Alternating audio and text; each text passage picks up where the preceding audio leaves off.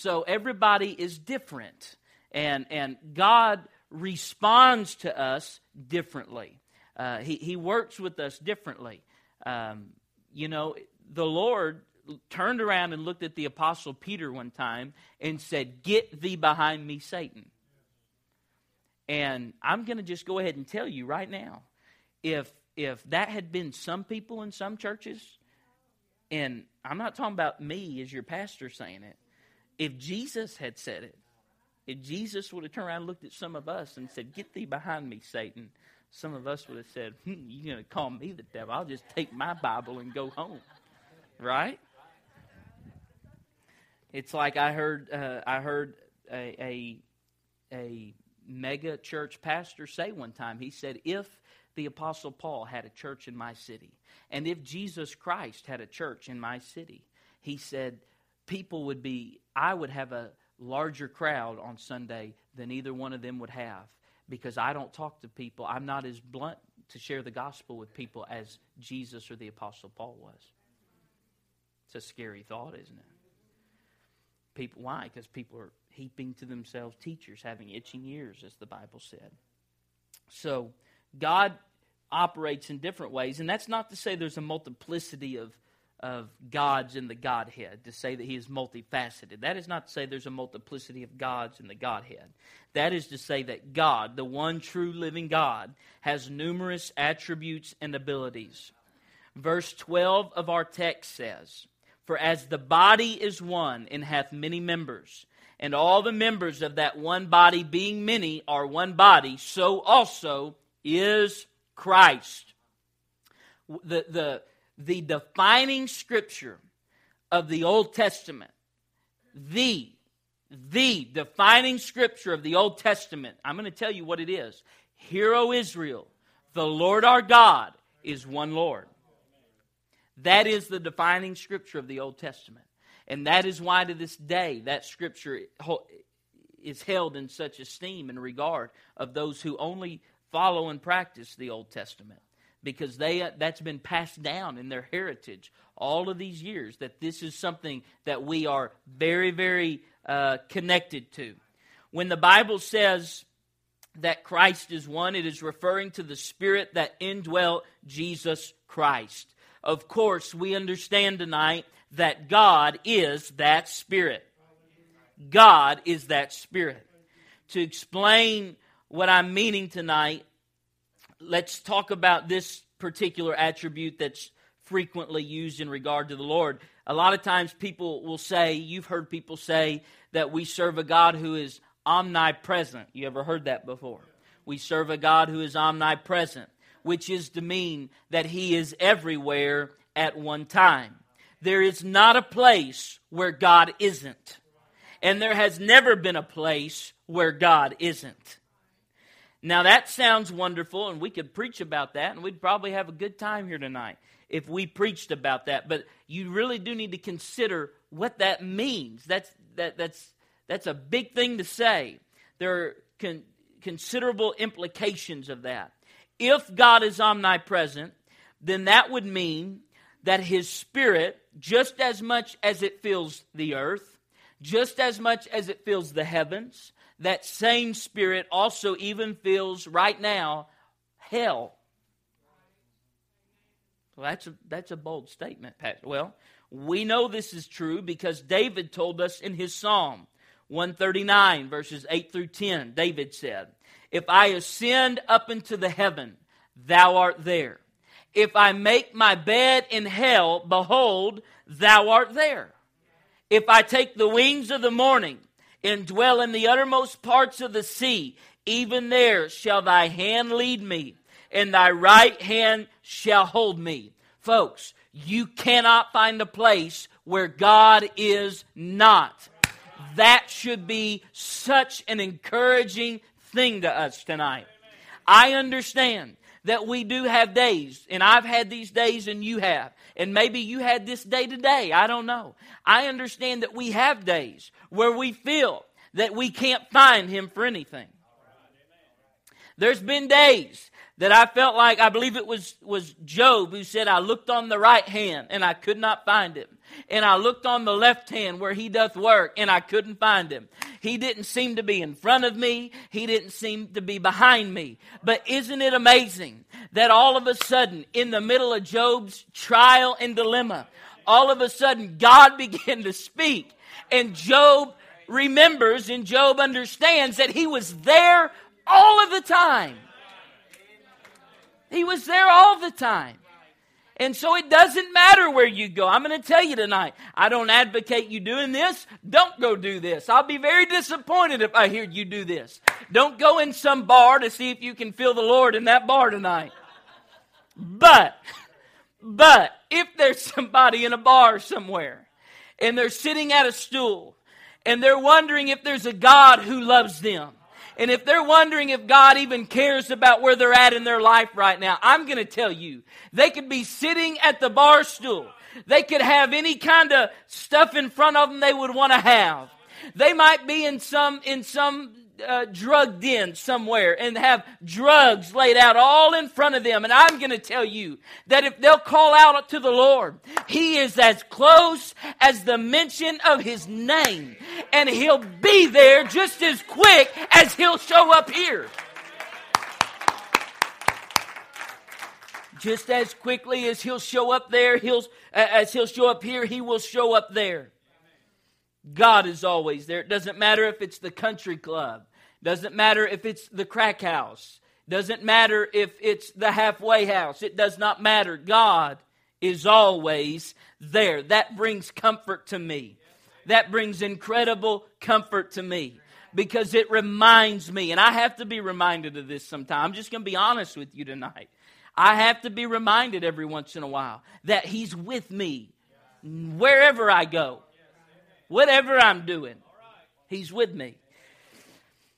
Remember that when you're going through your storm. Remember that when you're when you're really having to go through a battle or or or a valley that seems to be so deep and so long.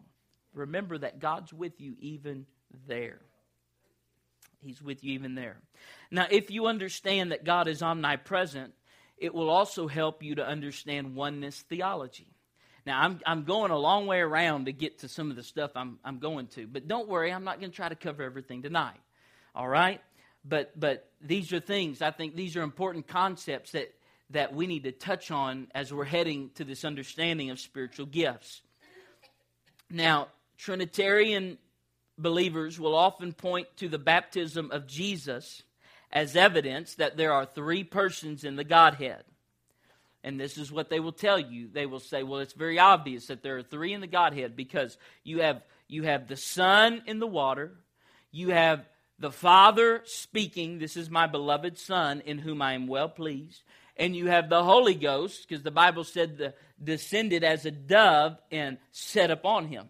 So they will say it's very obvious that there are three in the Godhead the, the, the Son in the water, the Father speaking in heaven, and then the Holy Ghost descending.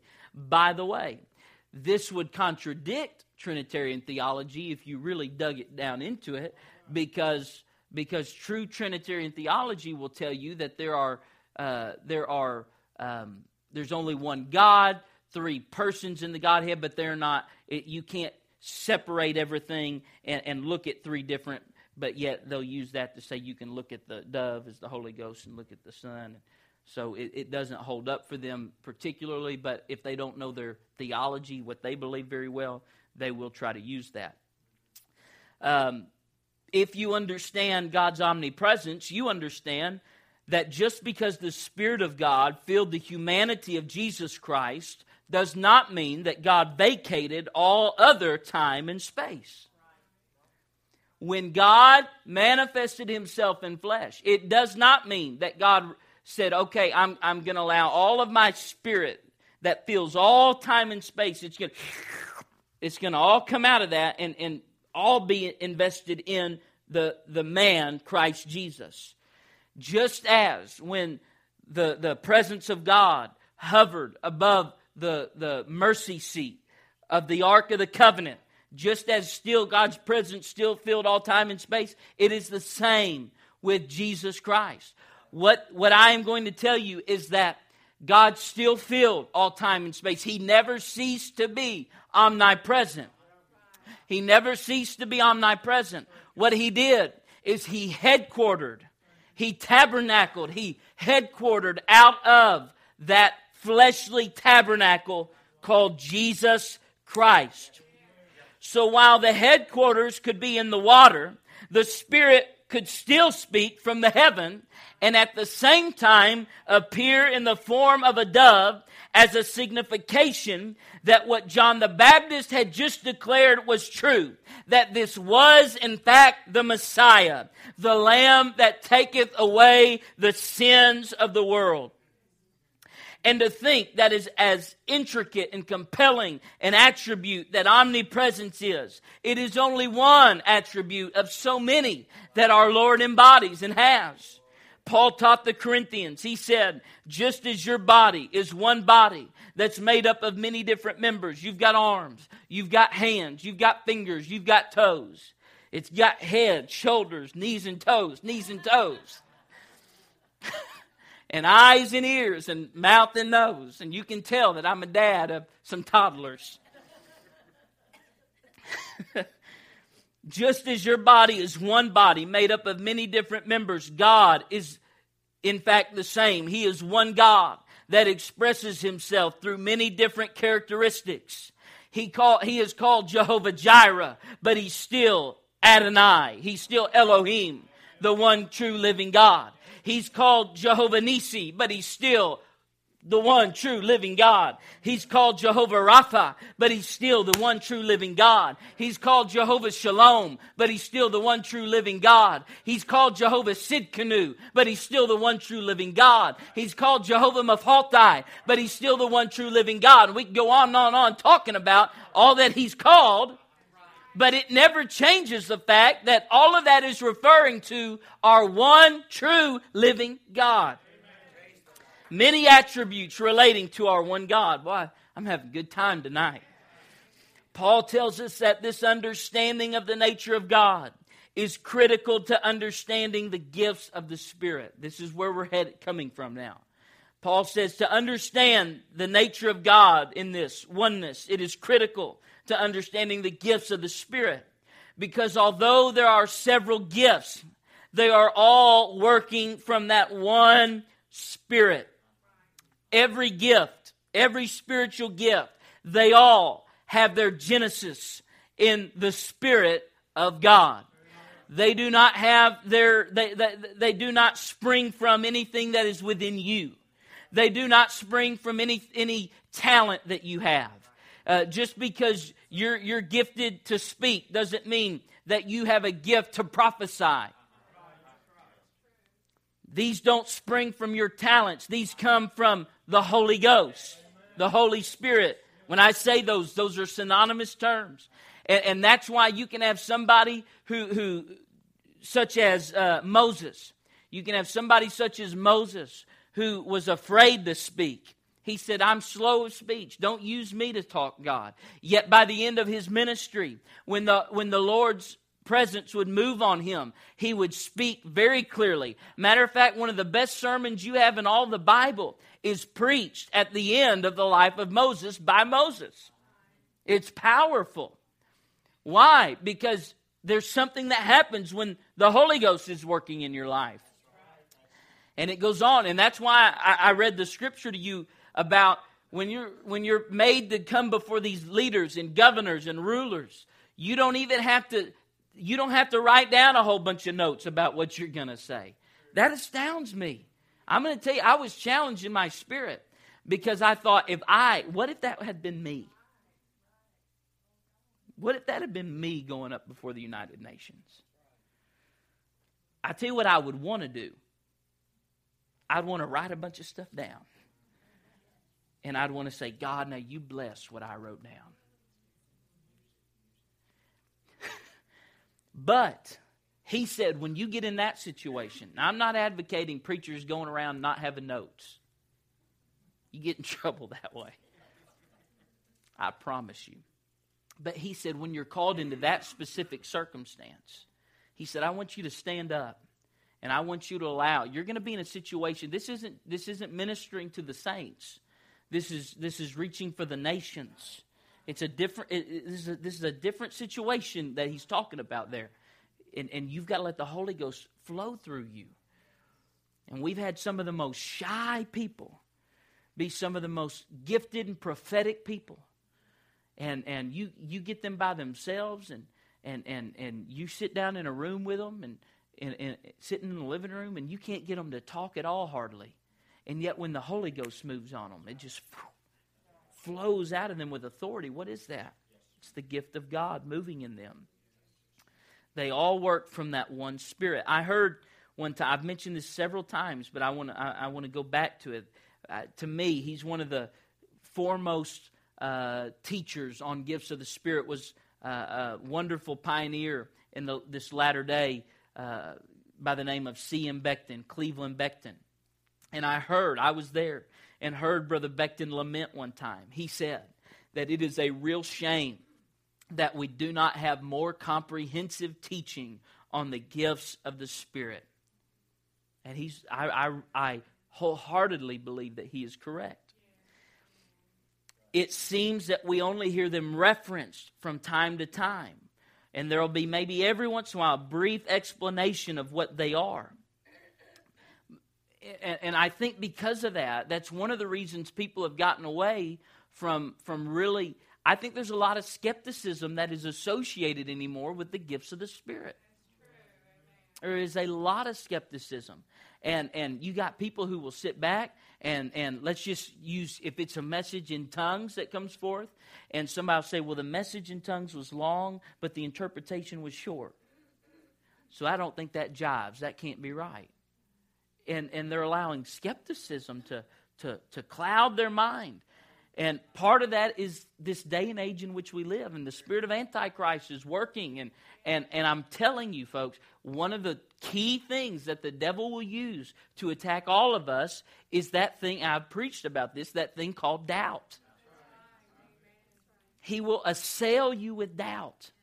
And, and, and he will batter, he will batter the, the, uh, the sails of your vessel with doubt knowing that if he can get you to doubting, if he can just get you to doubting, then he can get you to pull back from all that God has for you. I'm going to tell you something. If you're truly going to be apostolic, if you are truly going to be apostolic, you have to learn how to step out.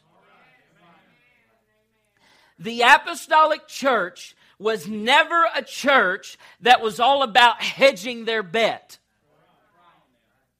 Never.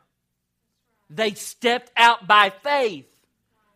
And they did things that seemed crazy. And when we do those things today, 90% of the church says, well, that's just getting too far out there. And let's, let's be honest tonight. I've been that person. I don't mean the one stepping out either. I'm talking about the one saying, hmm.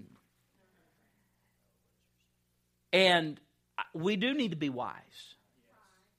And, and, and all of those things. And, and, and I can make a bunch of disclaimers here right now. I'm not talking about, we got the kids out of here. I'm not, my son, get on me. I'm not talking about being stupid, folks.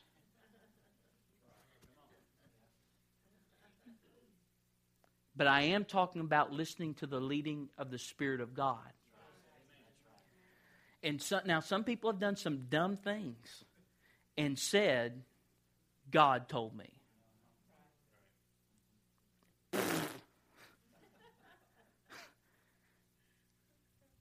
and blamed a lot of stuff on God. And, and I've told you this before. Let me just throw it out here again tonight while I'm dealing with some of this stuff. As a pastor, if you come to me for counseling, if you come to me for counseling, if you open up whatever it is you're talking about doing or wanting to do, and you say, Well, God told me to, well, you just took me out of the equation. You're no longer asking me to counsel with you. You just are telling me now. Because if God said, and I tell you, I don't think I don't think the Lord said. Now I'm coming against. Well, it got awful quiet in here on a Wednesday night. I'm I'm going to help us. So, I do think, I'm not talking, I don't try, there's not anybody in here that I have tried to tell you exactly how to live your life and what you need to do and when you need to do it. I, that's not me. I don't pastor that way. I don't do that. And if you are, and, and I am from the old enough school to believe that if you're making a major decision in life, you better get some wise pastoral counsel. I'm not talking about what what car you're going to get. I'm talking about you're making a major decision and it's going to affect your family. I do think you need pastoral counsel in those situations. Very important. I understand sometimes because of pastoral failure because I don't think you need to get your pastoral counsel from somebody who's who's who's leaving doctrine and and not being faithful to the word of God either.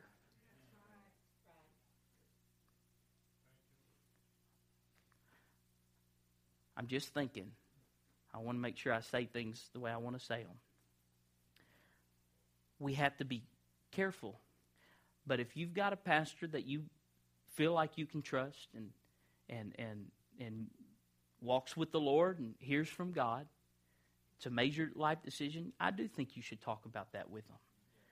But when you come and you say, just need, what do you think about it? And, and they begin to say, well, I think these are here's a couple of things areas of concern and and says well I just, all I know is that God told me okay well then I can't help you God told you. You just took me out of it. So either because if I push forward now I'm going to tell you that you didn't hear from God. Who wants to be that guy? So we how did I get there? So we, so we do need, we do need these things called gifts. We do need to be led by the Spirit of God. It is an imperative that we are led by the Spirit of God. However, let's be wise and let's not be goofy and let's use a lot of this. If you use common sense, it'll get you a long, long way. It'll get you a long way. Now, there are some that will tell you because of, of different things that have happened through the years, this is where I was. Because of some things that have happened through the years and, and people who have abused some of these things, some have gotten so far from gifts of the Spirit eh, to the point where some of them even began to deny them and say, We don't need that today. That's not for the church today. But you remember what I was preaching about Sunday, and I mentioned this God, the same, yesterday, today, and forever if God operated in the New Testament church through gifts of the Spirit, I've got news for you. The New Testament church has not ceased to exist. We are still writing the book of Acts. The book of Acts is, there is no amen there. It's being written still. There's no, there's no end of story. And it will be until the return of the Lord. And so, if they were a historical reality, then they are a gifts of the Spirit, then they are a present reality as well. But we hear so very little about their usage and how they're to be operated. And and that that causes that causes issues sometimes because as the as somebody's filled with the Holy Ghost, when you are filled with the Holy Ghost, there automatically is going to come with that a, a level of sensitivity to things in the Spirit. When you are filled with the Holy Ghost, there is automatically going to accompany that a sensitivity to things in the Spirit. Now, some are going to be more attuned to it than others, and some are going to yield to it easier than others. That's why some people some people receive the Holy Ghost easier than other people do, because they yield themselves easier, and some people don't maybe they don't know how to yield, or maybe they're afraid to let go, and and and so they they just got. You don't open your mouth; it's kind of hard to talk in tongues. But some people are so intimidated, and I don't want. What if I? What if what I'm feeling? What if that's me and that's not God? And what if it sounds silly and these people know it's just me? Get that out of your head. Get that out of your head. speak it out by faith. And so when you're filled with the Holy Ghost, this sensitivity begins to come.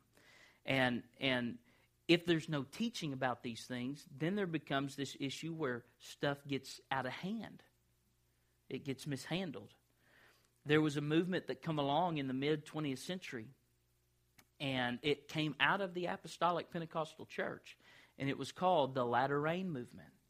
And that is where there was a strong emphasis placed on gifts and a decreasing it, it, the, the emphasis placed on the gifts of the spirit began to increase and the emphasis placed on doctrine began to decrease. Folks when that happens you, you've got a recipe for disaster. You've got a recipe for disaster. And so some saw the handwriting on the wall. They saw where it was headed and withdrew from that. And and to, today that that movement has largely just it's fallen apart. It's not there anymore. Um, and and there's a generation of people who were very skeptical of the gifts of spirit, not because they didn't believe in them, but because they had seen things misused and abused and mishandled. And so, uh, because of this, they they just backed off of this stuff. They didn't want it to get out of hand in their church. And and I'm going to be honest with you, as a pastor, um, and and I've never had this situation here, but I have been in situations where this has happened, where somebody has said, "Well, let me ask you a question about the way this happened," because I didn't feel good about the way that happened. And if you've been around in operation of the gifts for any length of time, you might have been in a situation where you thought the same thing. And it caused a lot of questions. And so pastors having to answer a lot of questions and, and they're trying not to hurt the feelings of one who is legitimately attempting to be used, but may have may have gotten out of bounds a little bit. They don't want to hurt their feelings, but they don't want to be dishonest to the one who's asking the question. And, and so it, there, it creates this friction. And, and so a lot of them just said, you know what? That's causing more problems for me than, than, than I need, and we're just not going to do it. And there are churches, apostolic churches. I don't know if you can really call them apostolic, but apostolic churches where they said, we will not have a demonstration of the gifts of the Spirit here. And, and publicly would make that statement. And I want you to know that is not how we feel here. We do want the gifts of the Spirit to operate in our midst. My philosophy on all of that is this Do things ever get out of hand? Sure, they do. Sure, they do. Folks, I'm 32 years old. And sometimes I can be having a conversation with somebody, and when I walk away from that conversation, I, I start scratching my head and saying, Why did you say that?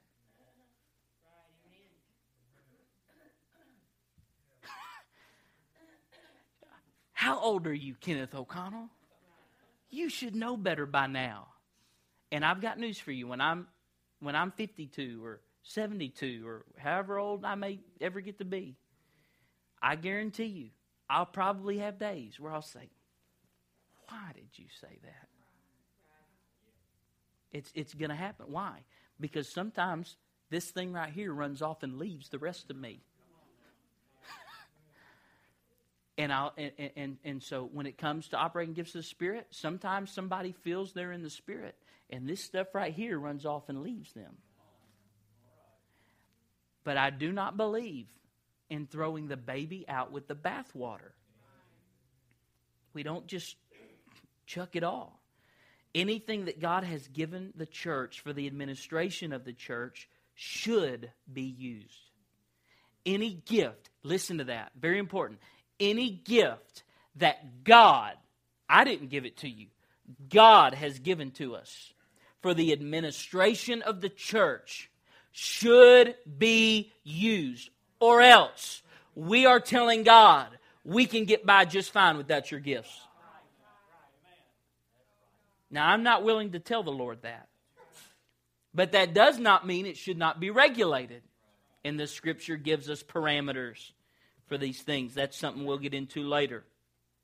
I had, uh, uh, I, I did have, talking about these sort of things, I did have somebody tell me one time that they said a pastor should, or a preacher, either one should never interfere in somebody who is operating in the gifts. and and they were particularly upset because there was a there was a service that somebody was in, and and somebody began to speak out a a message in tongues uh, in that service, and whoever was in the pulpit uh, said, "You know what? I don't think it's time for that yet." And so, very kindly as they could, but authoritatively, they said. Uh, they said, Ma'am, I believe that God does want to speak to us through the gifts of the Spirit tonight, but I don't think it's time for it yet. I'm, I'm going to ask you to please hold that word. And, and he went on preaching. And it was a very powerful message. I've, I've heard the message, I've got it.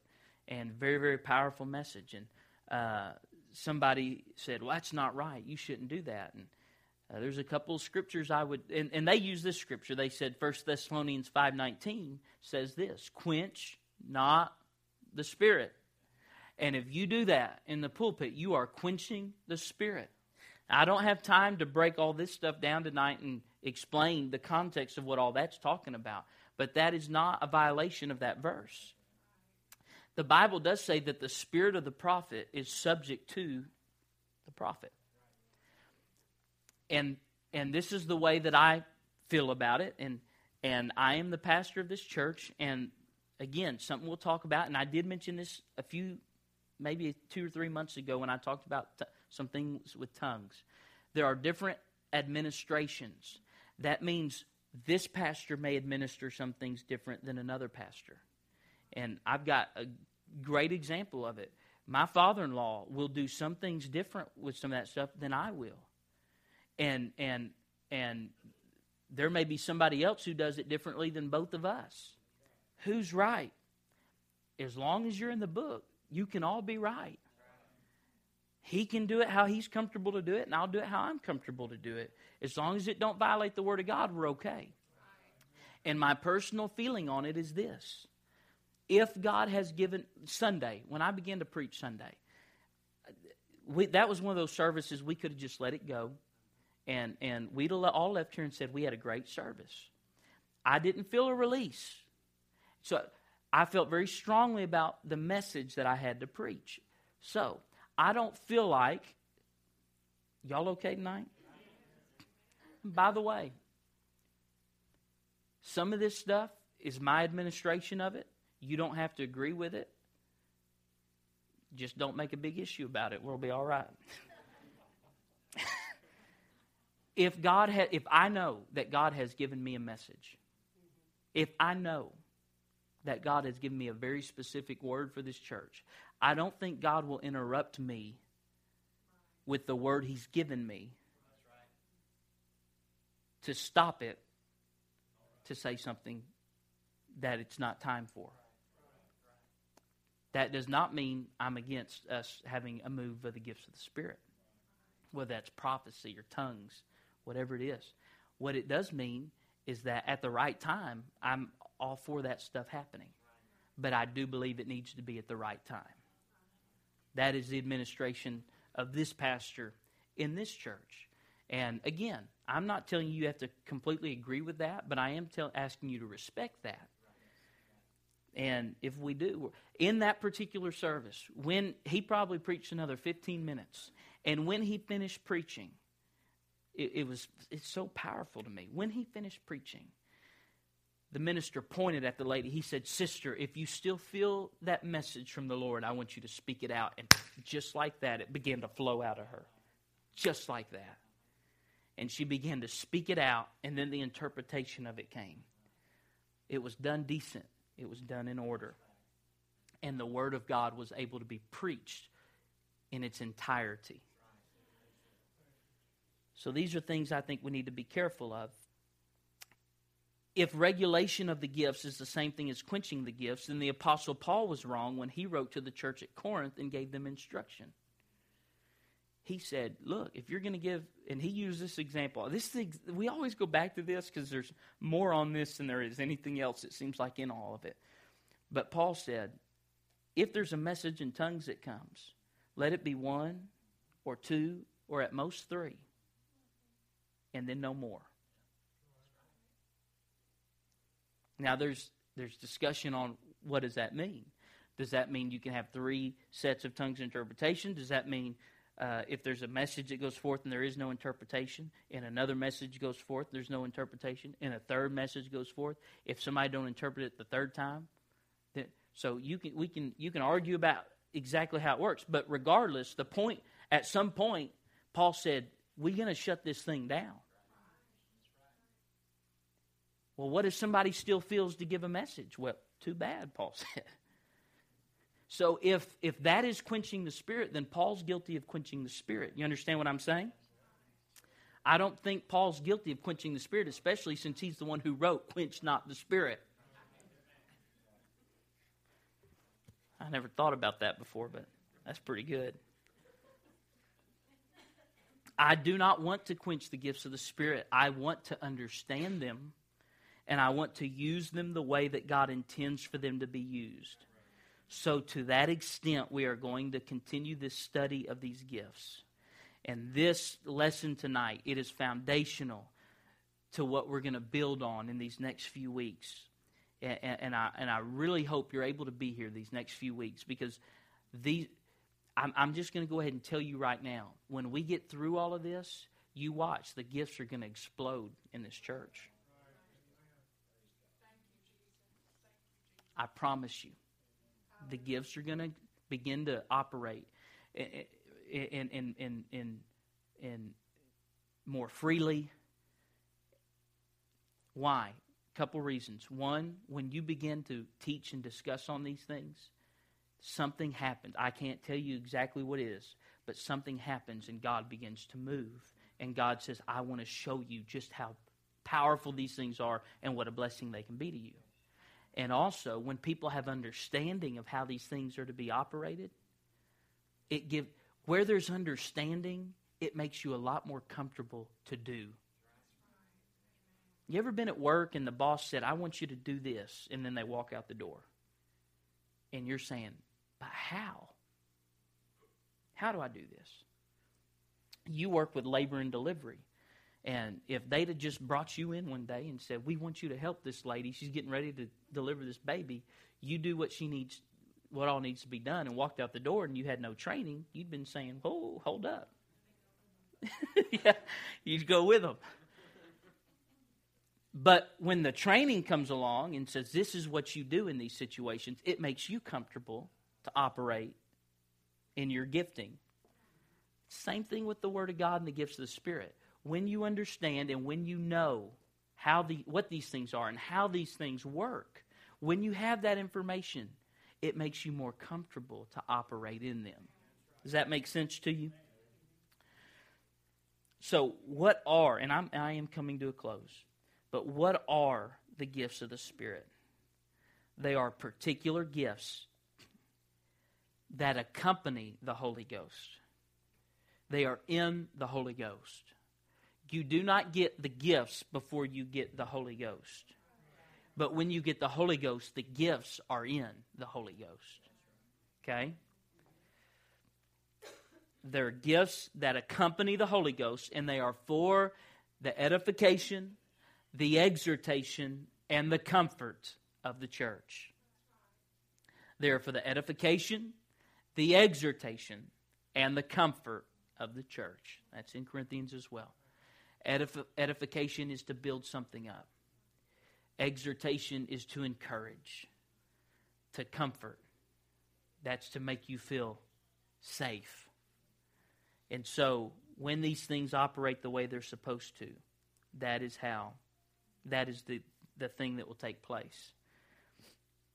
They're God's way of stepping past the limitations of our humanity and giving us a glimpse of his kingdom in its fullness. We know that right now we see through a glass darkly.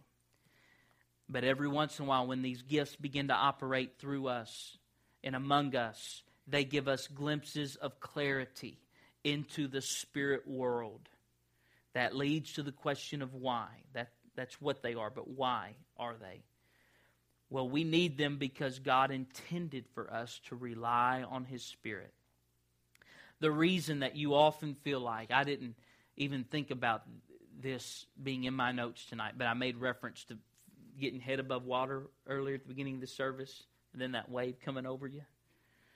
The reason that you often feel like you're in over your head is because God wants you to feel like you're in over your head. It causes you to depend upon Him. There is no pastor or evangelist or teacher or ministry leader or singer or Sunday school teacher or musician or prayer warrior or anything else who can do what they need to do effectively without the Spirit working in their life. The gifts, the gifts are what caused the vessel to begin to overflow. When Elisha told the widow woman, he said, Fill the pots with oil. She put what she had into those pots. And it wasn't the oil that she had that made up the difference. It was the Spirit of God moving in that situation that made up the difference. Without the Spirit making up the difference, she would have had nothing of value to offer. And so it is with you and I without the Spirit of God making up the difference in our lives, we cannot offer anything that is of true eternal value. Our words will be without value. Our efforts will be without value. There has to be something that makes up the difference. Ministry without God's Spirit is temporary at best. But ministry with God's Spirit is eternal.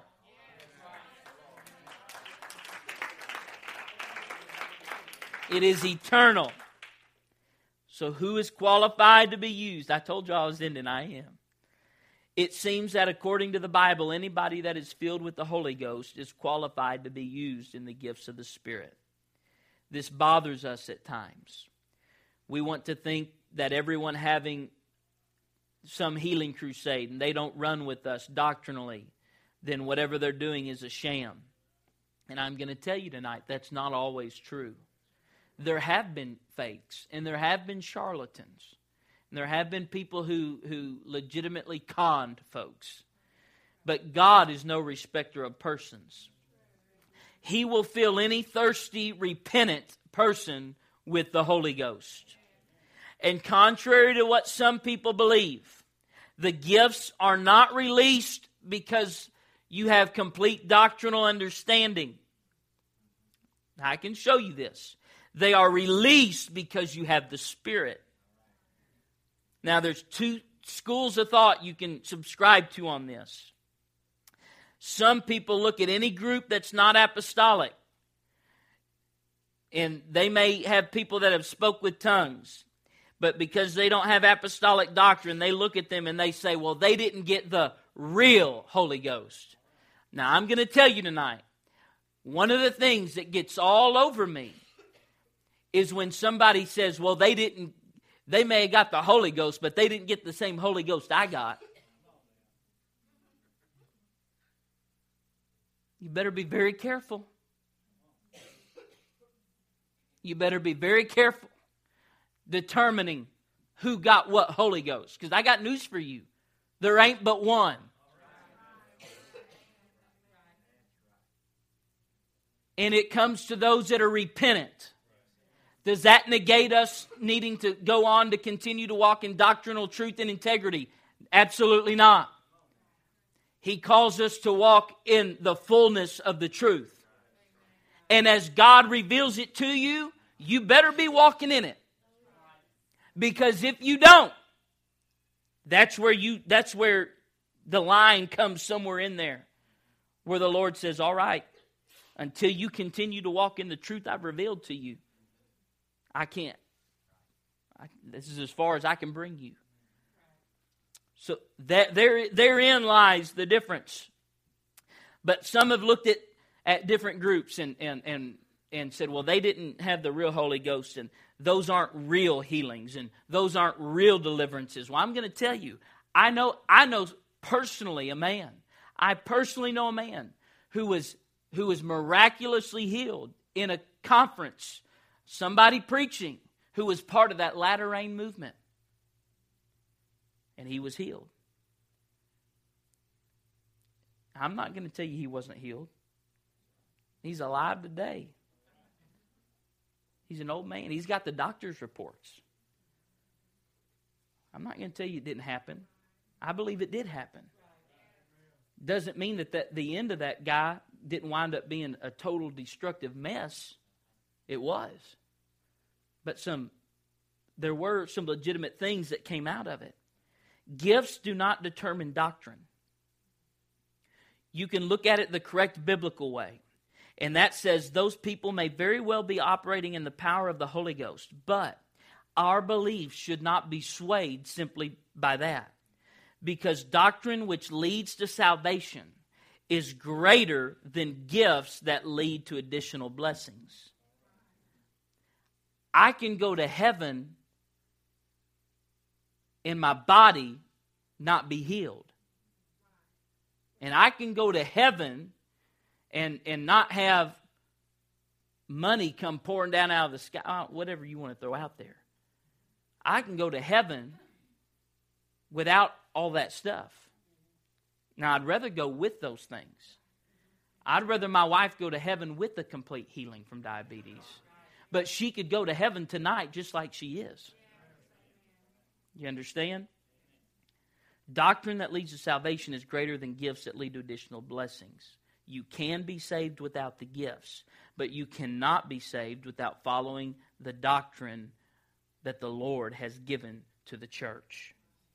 So I do not follow somebody because of their gifting. Hear me. Hear me well. I don't follow somebody because of their gifting. I follow those who still preach and teach the apostles' doctrine because that is who we are instructed. If somebody comes to you bringing any other gospel, let them be accursed. You don't go that way.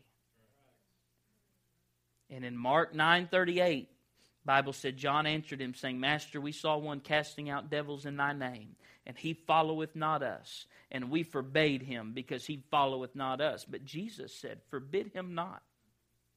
For there is no man which shall do a miracle in my name that can lightly speak evil of me." Jesus said, "He may not be with us, but if, if there's miracles happening, he's doing it in my name, you just leave him alone. Jesus did not say, go follow him. You hear that? He did not say, go follow him. He just said, don't forbid him to do those things in my name. So I'm not going to get upset because somebody gets healed at a church that doesn't have complete apostolic truth and understanding.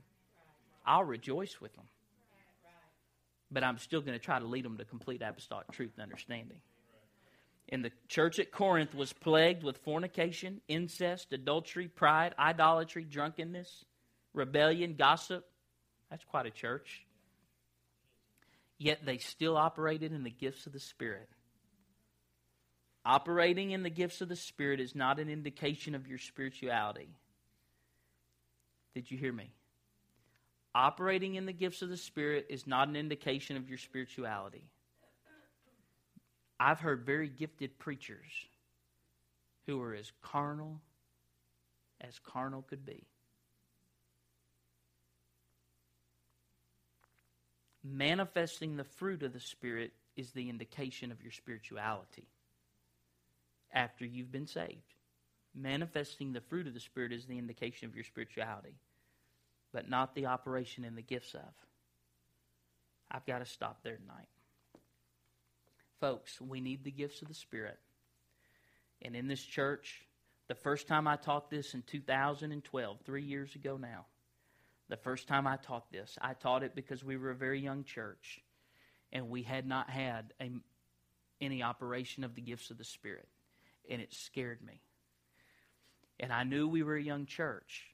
But I also knew if we didn't talk about it, we'd never have it.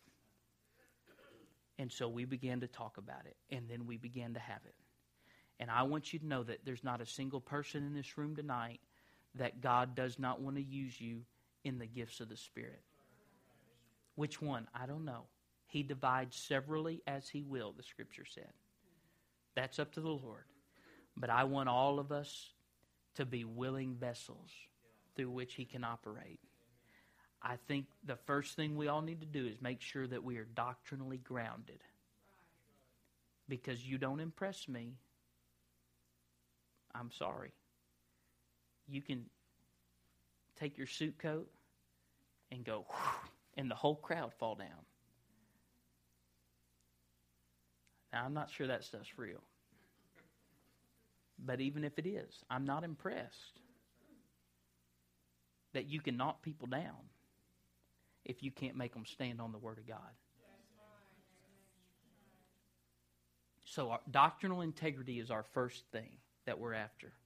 I'm not telling you to pursue this ahead of doctrine, but I think we've got the doctrine stuff down around here. So, we need to talk about this. Let's stand together tonight. Let's lift our hands and thank God for His Word and ask God to be with us the next few weeks as we go forward in this. In the name of Jesus, Lord.